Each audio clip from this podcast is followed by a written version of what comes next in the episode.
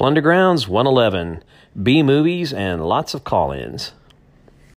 Plundergrounds, Plundergrounds, welcome back to a brand new show. Ray's gonna take you where you didn't know you wanted to go. Fantasy and dungeon delve, science fiction, watch yourselves. Hi, everybody. It seems like it has been a while since I have podcasted.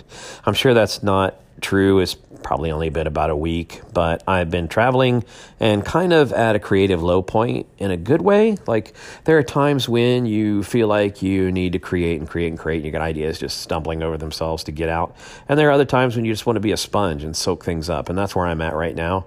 I have been absorbing all kinds of cool things um, in reading and movies and whatnot, and just letting them brew inside my head and bump into each other and mix with each other, and hopefully they'll come out in some cool form at some point. But for now, I'm just enjoying soaking them all up. And part of this is driven by um, rediscovering my love of movies. You know, you go through cycles, and I haven't really been in the mood to watch much TV or movies for quite a while. And uh, part of it is that Angus and I have been going to the movies occasionally this summer, and I've just seen some amazing movies uh, we uh, with him. We saw Once Upon a Time in Hollywood, which I thought was great. Um, we saw The Joker, not um, not as a superhero movie, like whatever, but as a, a, sociological, mythical kind of movie. I thought it was amazing. Um, Jojo Rabbit, which was probably the best of the bunch. So cool, so good humorous, um, you know, hilarious, actually, uh, dark, poignant, sweet. I don't know. It's, it's, just one of those almost perfect movies. So good. Um, if you don't know the uh, the premise, it's about a kid who's in the Hitler Youth, and he has an imaginary friend who is Adolf Hitler, and it sounds horrible, doesn't it? But it, it, it's I don't know. It's such a great story, very affirming, and um, you know has its sad moments, but great acting. I don't know. I don't know what else to say about it. It's just there's so many things I could say, but some of them would be spoilery, and I don't want to do that. So yeah, go see that, please. Um, and then uh, Angus and I saw a couple throwback movies in the theaters as well. We saw The Birds in the middle of Hitchcocktober, and this Saturday morning we saw The Dark Crystal. And what an amazing bit of world building that movie is. I hadn't seen it in the theater. Well, I hadn't seen it actually at all since I saw it as a kid as a young man, and uh, it made such an impression on me that I pretty much just remembered the movie. It was like very few things that I didn't remember as I was watching it again, and uh, now I'm all primed to go back and watch the prequels on Netflix. And even though those come chrono- chronologically before the movie, my understanding it's better to watch the movie first to kind of get the the, the world in your head. Uh, because the, the, series relies fairly heavily on making references to some things that uh, probably best to see the movie first. Well, so we had seen all those great movies in the theaters, and that kind of got me on a spree of uh, that and my my desire to write a little game called uh, Bad Science, which I've talked about on the podcast before about atomic horror movies, and um, that got me in the mood to watch some B movies at home on Amazon Prime, and mostly B movies in the sense that I started off wanting to watch monster movies, but then um, you know you can't get everything in the world on Amazon Prime, so I just kind of would pick from what was there, right? Uh, so I'd watch a movie and then kind of go to the bottom of the screen and, and dig through uh, other movies that were related or suggested, or I would take some suggestions from Jason from the Nerd RPG Variety podcast uh, when I was talking about horror movies with him. So I'm not going to talk about all the movies I watched, and in fact, I'm only going to talk about one in depth. But um, all I did watch the Gojira 1954. If you've never seen the original Godzilla, the one before um, the American release, which cut in Raymond Burr film uh, and and uh, you know dubbed it over in English and rewrote some of the bits. Um, Gojira is an amazing film. It takes a lot from Ray Harryhausen's uh, Beast from Forty Thousand Fathoms in the sense that it's a you know a monster woken up from prehistoric slumber, if you will, by atomic bombs, but you know, that film, that premise just has more weight when it's made by Japanese people in 1954.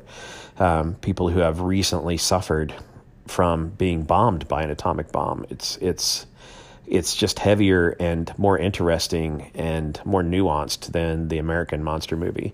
So, you know, Gojira, I mean, not that Beast from 40,000 Fathoms isn't good, but it's just not, it's not even in the same class, I don't think, as Gojira.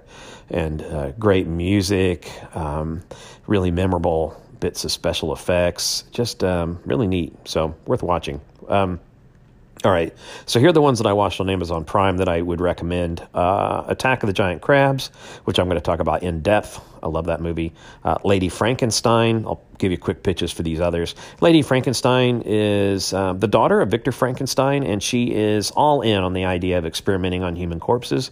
And in fact, she has a particular project in mind that involves a an elderly assistant of her father that she admires intellectually, and a handsome young man um, who works about the castle who has some mental challenges. And she thinks to herself, basically, why can't I have the best of both? And that's where the film goes. Yes, it does.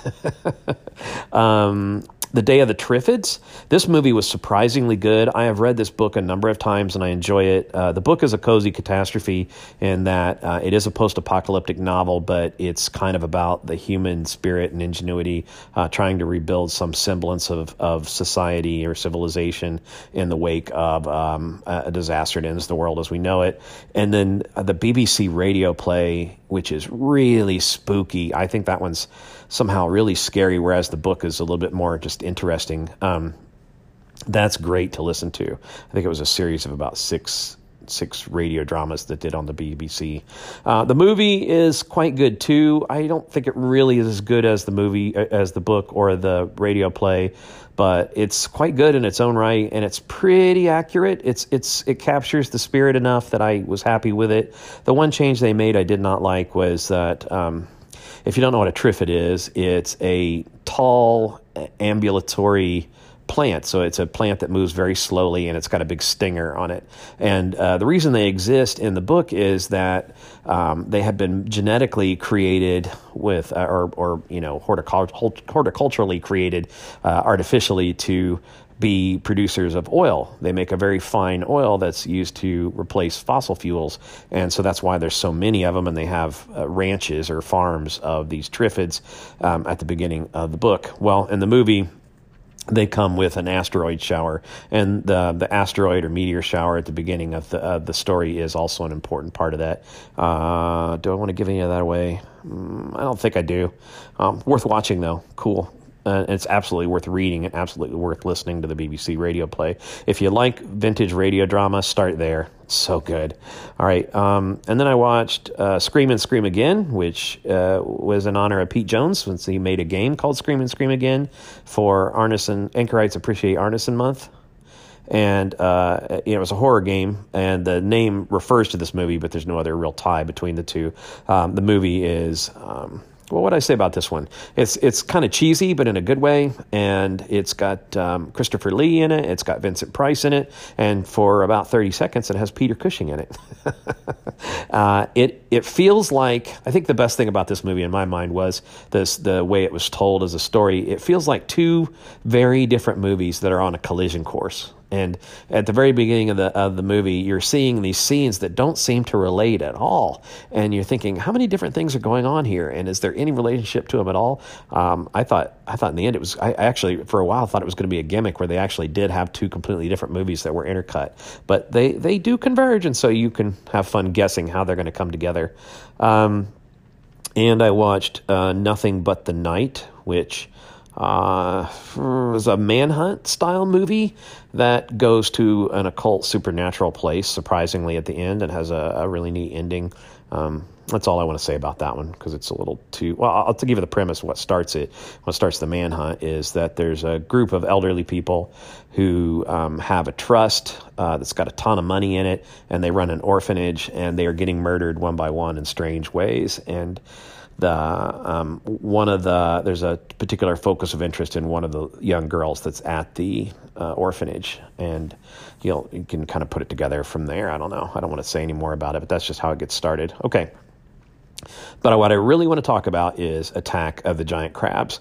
Um, as a B movie, this one is a classic. It's made by Roger Corman, who is a a giant of the B movie industry, um, often doing things with almost no money.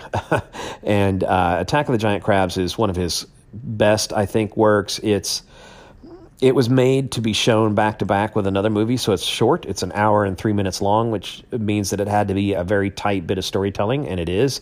Uh, manages to accomplish a lot in that hour and three minutes, and uh, it's a cool premise with neat monsters, and uh, I'm just going to spill everything. So if you don't like spoilers, you can skip to the call-ins part of this show. But I think as an RPG scenario, this one has a lot of promise. So it, it, happens on an island, and the middle of the island is a research station, and the research station has gone out of contact. The, the people there have seemingly just disappeared.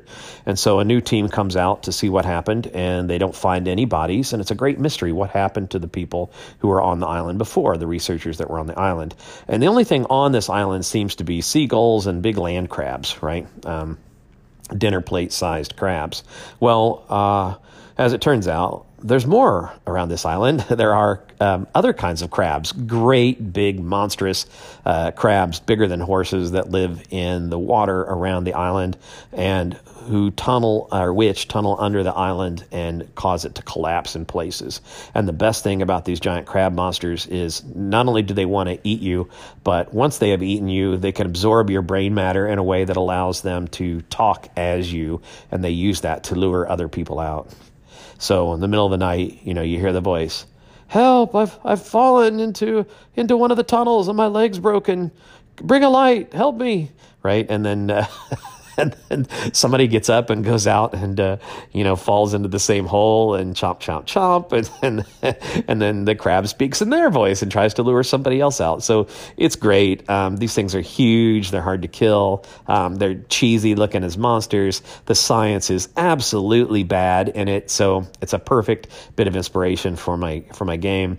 But uh, you know despite all of its flaws or maybe and maybe because all of its flaws, it's a great little movie. I enjoyed it quite a bit, and I think you will too if you don't try to take it too seriously. If you just watch it for fun and um, think about, you know, what all you could do with it uh, as a role playing game. I actually thought about. I love vintage radio drama, and I was thinking this would make a great little vintage radio drama because there's a a lot done with sound in it, and. Uh, yeah, I think it's I think it's impressive what Roger Corman pulled off in an hour and three minutes in this film with uh, with very little money. So that's my little run of B movies. I know I've talked about movies before, and I think it's maybe not the best audio in the world to hear somebody talking about a movie unless you've also seen it. So I won't go on too much longer. But I do think that there is um, maybe I've said this and maybe I haven't already said this, but there is a value to B movies, and that value comes from the fact that because of the uh, the low budget, the director has to get very creative. And I think a really good B movie it has more meat on the bone than a than an average. Um, you know popular movie that you would go to see at the theater. So uh, I would rather watch a good B movie on Amazon Prime than I would to go see you know another yet another Friday the Thirteenth style movie on the big screen, right?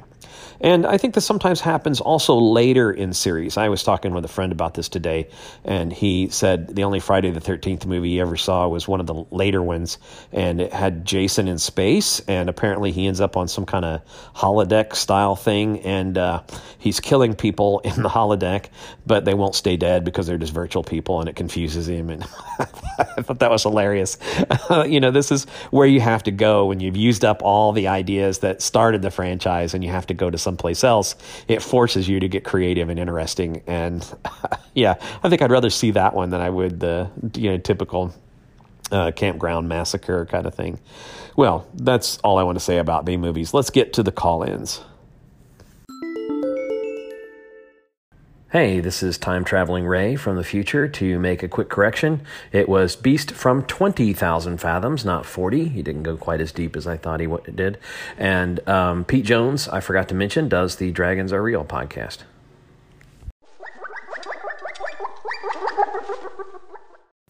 Hey, Ray, something a little bit different for you. Being as I credit you with starting this AAA thing, and I know you didn't. Um, well, you're saying you didn't. what about? That's a good start. A uh, little bit of an unboxing. Don't know if you can hear this. It's come from Amazon. They always need a bit of advertising. Bust into the box. What it is, it is a light war game called Undaunted. It's uh, by Osprey Games. It's World War II. Quick blurb. June 1944, through the D Day landings, the Allies have seized a foothold on the beaches of Normandy. Now you must lead your troops as you push deeper into France and drive back the German forces. You'll face intense resistance, machine gun fire, and mortar bombardment, but a great commander can turn even the black, bleakest situation to their advantage. Take charge amidst the chaos of battle, hold fast in the face of opposition, and remain undaunted. Great performance, Colin. You really made me want to buy that game. Undaunted. I swear, if you read the back of a tube of grapefruit flavored toothpaste, I would buy it. You'd make it sound good. it makes me think, though, um, small or light war games is a really interesting space and one that I think has seen some development in recent years. I like to do some solo play, as you know, and I think solo wargaming is really interesting.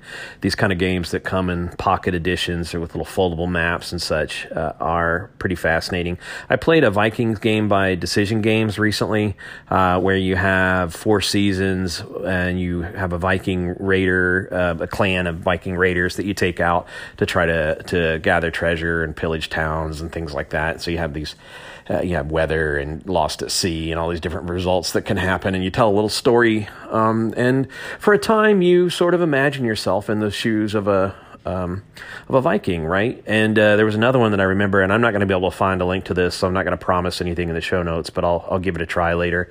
It came out right around Memorial Day, or I guess in England that would be uh, Remembrance Day? I think that's what it is. Um, where you wear the poppies and remember uh, soldiers who have passed and read Flanders Field or whatever you do. Um, but this this uh, story, uh, this little uh, war game was it a story game? Was it a war game? I don't know. Um, it was it was a historically themed little solo game. Let's put it that way, a little paper and pencil and dice game about World War One, and it was focused on a micro event like just getting your soldier from your trench over to the enemy trench, and it was uh, intended to be and was a kind of depressing little game because of the lethality of that type of warfare, but it was an interesting game to set and play uh, with yourself over you know, lunchtime on Remembrance Day and to think about the lives that were lost and why they were lost and what it must have felt like on some level to be the the persons called upon to do those you know fatalistic charges.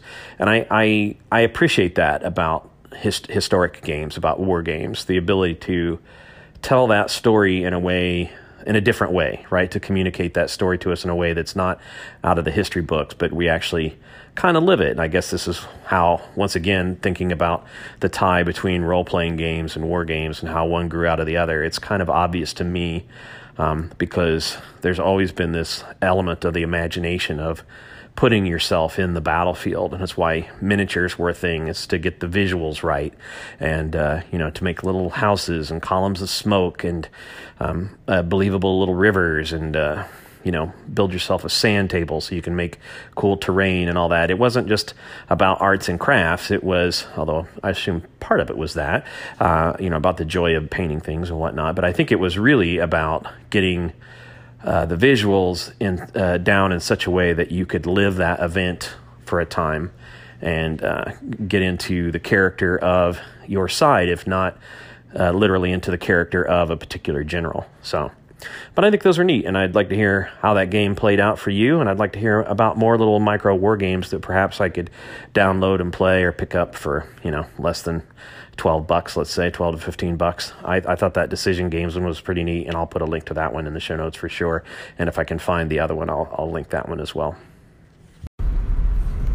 Hey Ray, Jason here, Nerds RPG Variety Cast. Just listened to episode 104 where you introduced the Gygax Challenge.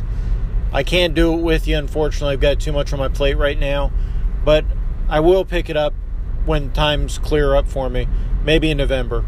Um, yeah, just too busy right now. I haven't done any. I haven't designed a world since high school. Not you know in this in depth because I only run one shots or short campaigns, so I've never had to develop a world. Yeah, well, like I say, since high school. Of course, all of us do it in high school, right? But so I'm interested in doing this. I just can't do it with you, but I I do look forward to doing it maybe in November. So thank you for putting all this out there. Really appreciate it, and I'm really enjoying hearing the process. Thanks for calling, Jason. I'm glad you're uh, enjoying those Gygax 75 Challenge episodes. In fact, I just recorded the last of them with JJ last night. We're all done with our five weeks, and we recorded about the last three weeks all in one go. It took us about an hour and 40 minutes. So there's lots of material to come, and it's all good stuff. I think we were both amazed at how much we finished in that five weeks, and really, I think we both agreed that it's the most world building we've done maybe ever right? Um, uh, and uh, well, I have so much to say about that that I'll just leave it for that podcast. But it was a really good exercise, and I also learned a lot about the instructions that I made for the exercise and how to make those better. So in some ways, it's good that you didn't do it with us. I will be revising that book and putting it up soon with uh, better instructions, and I think I'll probably try to keep keep making it better as we go. But you know, it's just a, a, way that you can help people be creative, and I'm interested in that. You know, what can, what can I do to help people? Um, generate something without channeling them in a way that's harmful and um, and giving them creative prompts that that uh, push them in interesting directions. And some of the instructions worked out really well in that regard. Some didn't.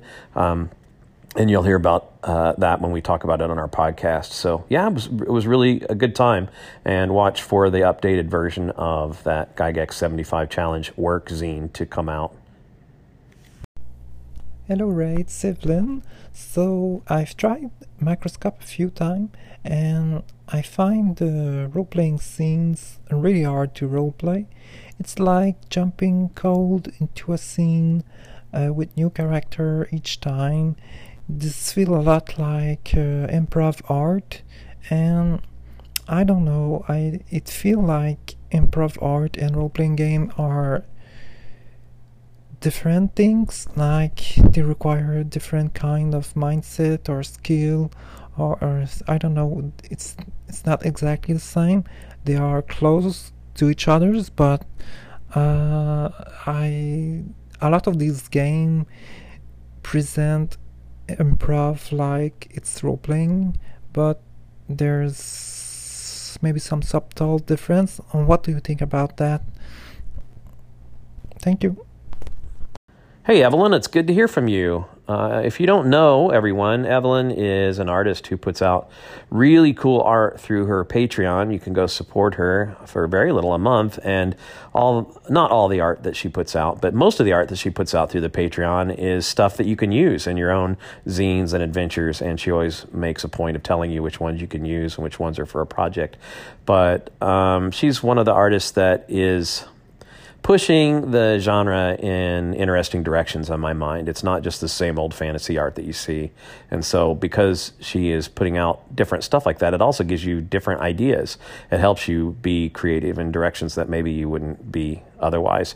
So I, I, really love what you do, Evelyn. Thanks for calling in. And yes, I think you hit the nail on the head when it comes to microscope. Part of what's hard about it, for one thing, you're you're having to shift very quickly from this thousand foot view where you're making history, you know, all the way down to being uh, seeing a scene through the eyes of a character. So something that I had noticed this time around, um, and I think is probably a better idea, is these kind of dictated scenes where you um, present it for other players like they would see it on a movie screen, as opposed to everybody very quickly drafting characters and then dropping into a character and then trying to play out a scene from inside of a character that they.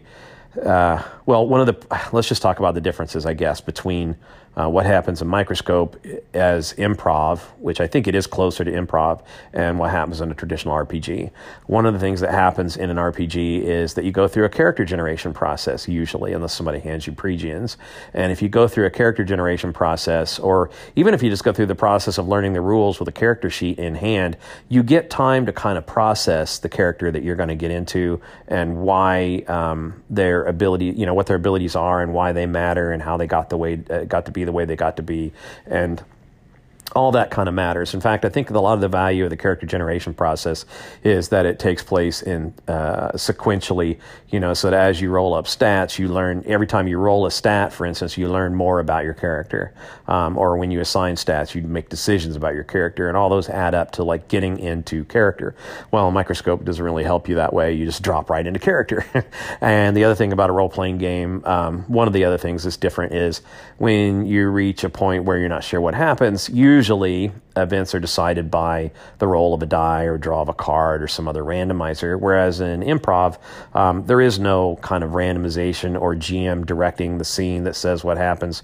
Um, improv you feed off of each other, off uh, off of the story, right? And uh, the the most important thing is, well, I don't know. I'm not an improv player, so I shouldn't say the most important thing. I don't know what the imp- most important thing is, but you hear a lot about this idea of the yes and to build on each other's story, to accept the offerings of other people and not to negate them or shut them down, but to um, hear what they say and then go in that direction or go with it, and even then maybe amplify it, right, and give them something creative to work with. And uh, it's this not a one-upsmanship, but it's this kind of, you know, if you get in the groove, then you can really feed off each other and build something interesting. Well, Microscope is a little bit in between those things.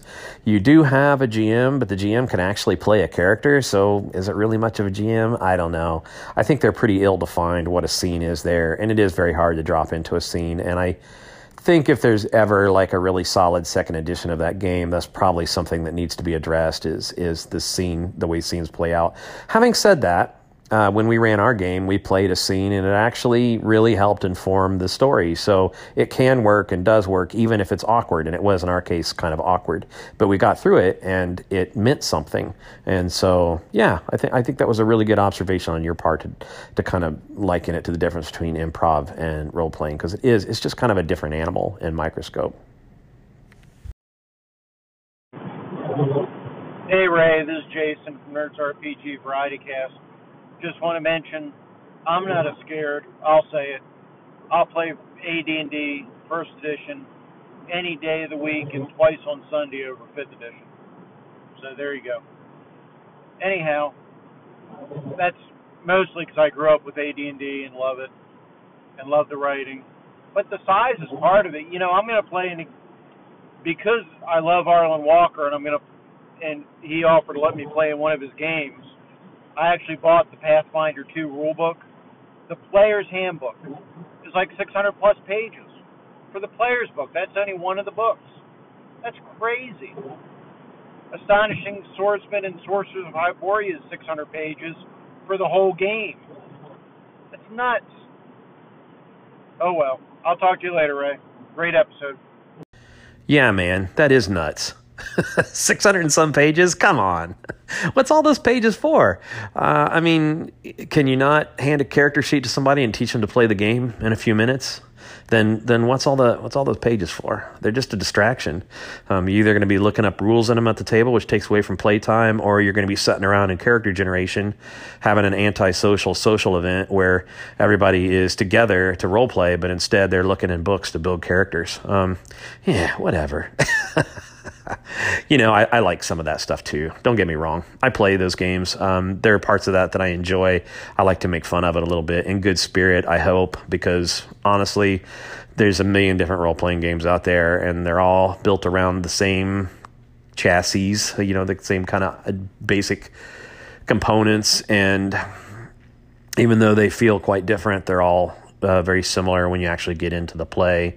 And there's no point in making fun of each other's games. I'd, uh, but it is certainly true that uh, you can prefer some over the others. I just I think that a lot of what page count comes down to is people trying to sell games, people trying to sell material, and um, you know making people feel like they need those books. And I I uh, have gone the other way in my own personal journey in the hobby, which is that I try to spend little money on RPGs. Um, I end up buying a lot of RPGs, so in the end, I spend big money, but I spend little money on each thing that I buy and often uh, gravitate towards free things or pay what you want things and find those to be, for me, every bit as engaging and interesting and fun as the, the things made by big companies that cost big bucks. But what, you know, what do I know? I'm just one dude. Hey Ray, this is Larry Follow Me and Die. Just listened to your episode about uh, gods and iron, and a couple of quick, uh, I guess, facts about iron and bronze. Um, the big difference is bronze, you have to hammer it to sharpen it, whereas with iron slash steel, you've got to use a stone to sharpen it. Um, and then iron, there's cold iron and hot iron. I did some research on that several years ago, and cold iron is terrestrial iron, and hot iron is meteoric iron, and the reason why cold iron is used against demons and devils is because they're not of this world. That's why it's effective against them. So that may fit into your setting as well. I've been enjoying your series on the Gygax Challenge. Keep it up. Hey, Ray, that was a great episode on your setting. I'm so excited for it. As you were talking, I found myself thinking about everything from theology to mythology to folklore and literature and I just really liked the stuff that you had to say about your law and chaos gods and the properties of steel. Very cool. Thank you, Logan and Larry, for calling in. Logan was the second voice you heard there. He does the incredible Swordbreaker zine and podcast. You also heard him at the top of the show singing my wonderful theme song that he created all by himself. And uh, then the first caller was, well, first of all, thank you, Logan, for the kind words. I appreciate that. Uh, the first caller was Larry Hamilton, who does Follow Me and Die. I don't know. Was that a good imitation you, Larry? Probably wasn't. Uh, but that's a cool podcast, too. And Larry called in there with some ideas about iron, which is quite interesting. Uh, I have found that in doing my own research, that a lot of lore about iron and bronze is a little bit apocryph- apocryphal, not always borne out by facts. Uh, the early Iron Age is really quite interesting in that, um, at least my impression is that iron isn't necessarily better than bronze for implement making um, until you really learn how to forge it with carbon to make steel. Uh, but it is more ubiquitous, so it's a lot easier to find iron ore, and that makes it um, uh, much more desirable to learn how to make something you know good out of it than than bronze, just because um, uh, the availability factor. But also in the end, once you figure out how to work bronze or how to work iron, excuse me, then you end up with a more durable thing that keeps a better edge and you know, it's just a superior uh, piece of equipment. Well, in my world, uh, I like this idea that you put out there, Larry, about meteoric iron, uh, and um, I hadn't run across that, but um, the idea that something from outer space is good against planar creatures is kind of cool. I'm kind of flipping that on its head a little bit, and iron in my campaign, I've just decided is basically anti-magic. So it is, uh, it feels magical in its properties only in comparison to magic things, meaning uh, it is from the middle world, it's from Earth, the Earth of human beings, right, and it and it's pulled from the ground and it's a very heavy object and it's very grounding. And if you wear armor made of iron, it has uh, it helps uh, repel spells and magical effects. Um, cre- magical creatures do less damage against you. You know, gives you a little bit of a shift advantage there. Um, and you do a little bit more damage with iron weapons against magical creatures or creatures from the planes or from outside the, you know, this Middle Earth. And um, what I mean by Middle Earth is you kind of think of Earth as like this layer that's sandwiched between the um, the sky gods or the the gods of the heavens and the mythical underworld, you know, hell or the uh, you know the plane that comes underneath. So if you get too far away from this core um, where iron is found, then that's where you run into these creatures, and the iron is is kind of their bane. Well, uh, it also means then that bronze is the material that can be enchanted. So uh, iron and magic don't mix; it's like oil and water. But uh, if you find anything wondrous in the land that's magical, it's probably made with bronze or maybe silver or gold or something like that. Um, what else to say? Well, I you know it would be interesting, wouldn't it, if um, maybe as a campaign secret somebody has figured out how to mix iron and magic. That would be quite the super weapon. Hmm, that's a neat thought. Uh, but at its base, it's going to feel like it's you know just it would take something really interesting to get those to mix. Uh, some kind of great sacrifice, perhaps, or uh, yeah, you got me thinking. You got me thinking. Thank you for that call in. That was that was fun. Hey Ray, this is John from Red Dice Diaries. Just been listening to your episode about why games go funny.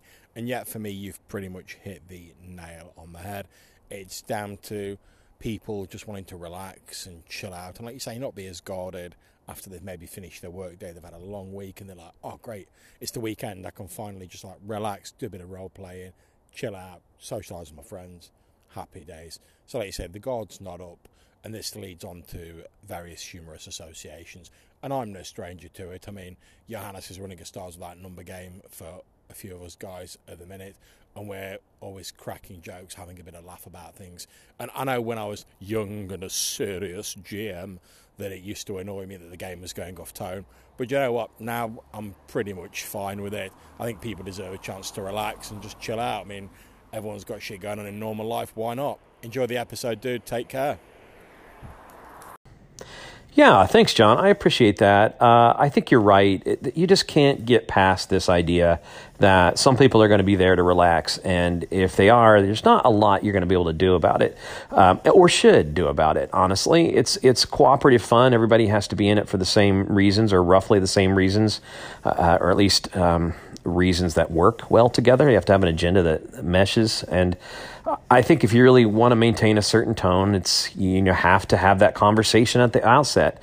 If you are maintaining an expectation as a GM or a player that a certain tone is going to be maintained, but you haven't expressed that and you haven't gotten buy-in from other people, then prepare to be disappointed, and uh, rightly so, because you hadn't done the work that you need to do to um, make sure that everybody wants to establish that tone, or even tell people that that's the tone you want to establish. I made a comment recently online, um, you know, that if your PCs keep doing things you don't expect, then stop expecting your PCs to do things.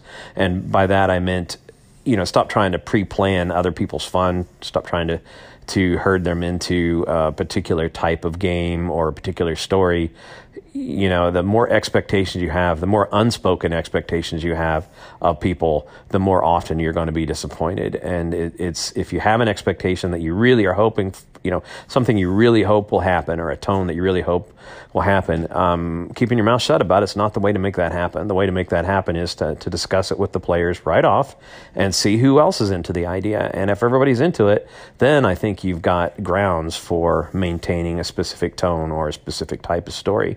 Um, otherwise, yeah, let it go. It's time to wrap this one up. Thanks everybody for calling in. I really appreciate it. Your call ins help make the show better, and that's a cool thing. I'm Ray Otus signing off, and until next time, look out for those rust monsters.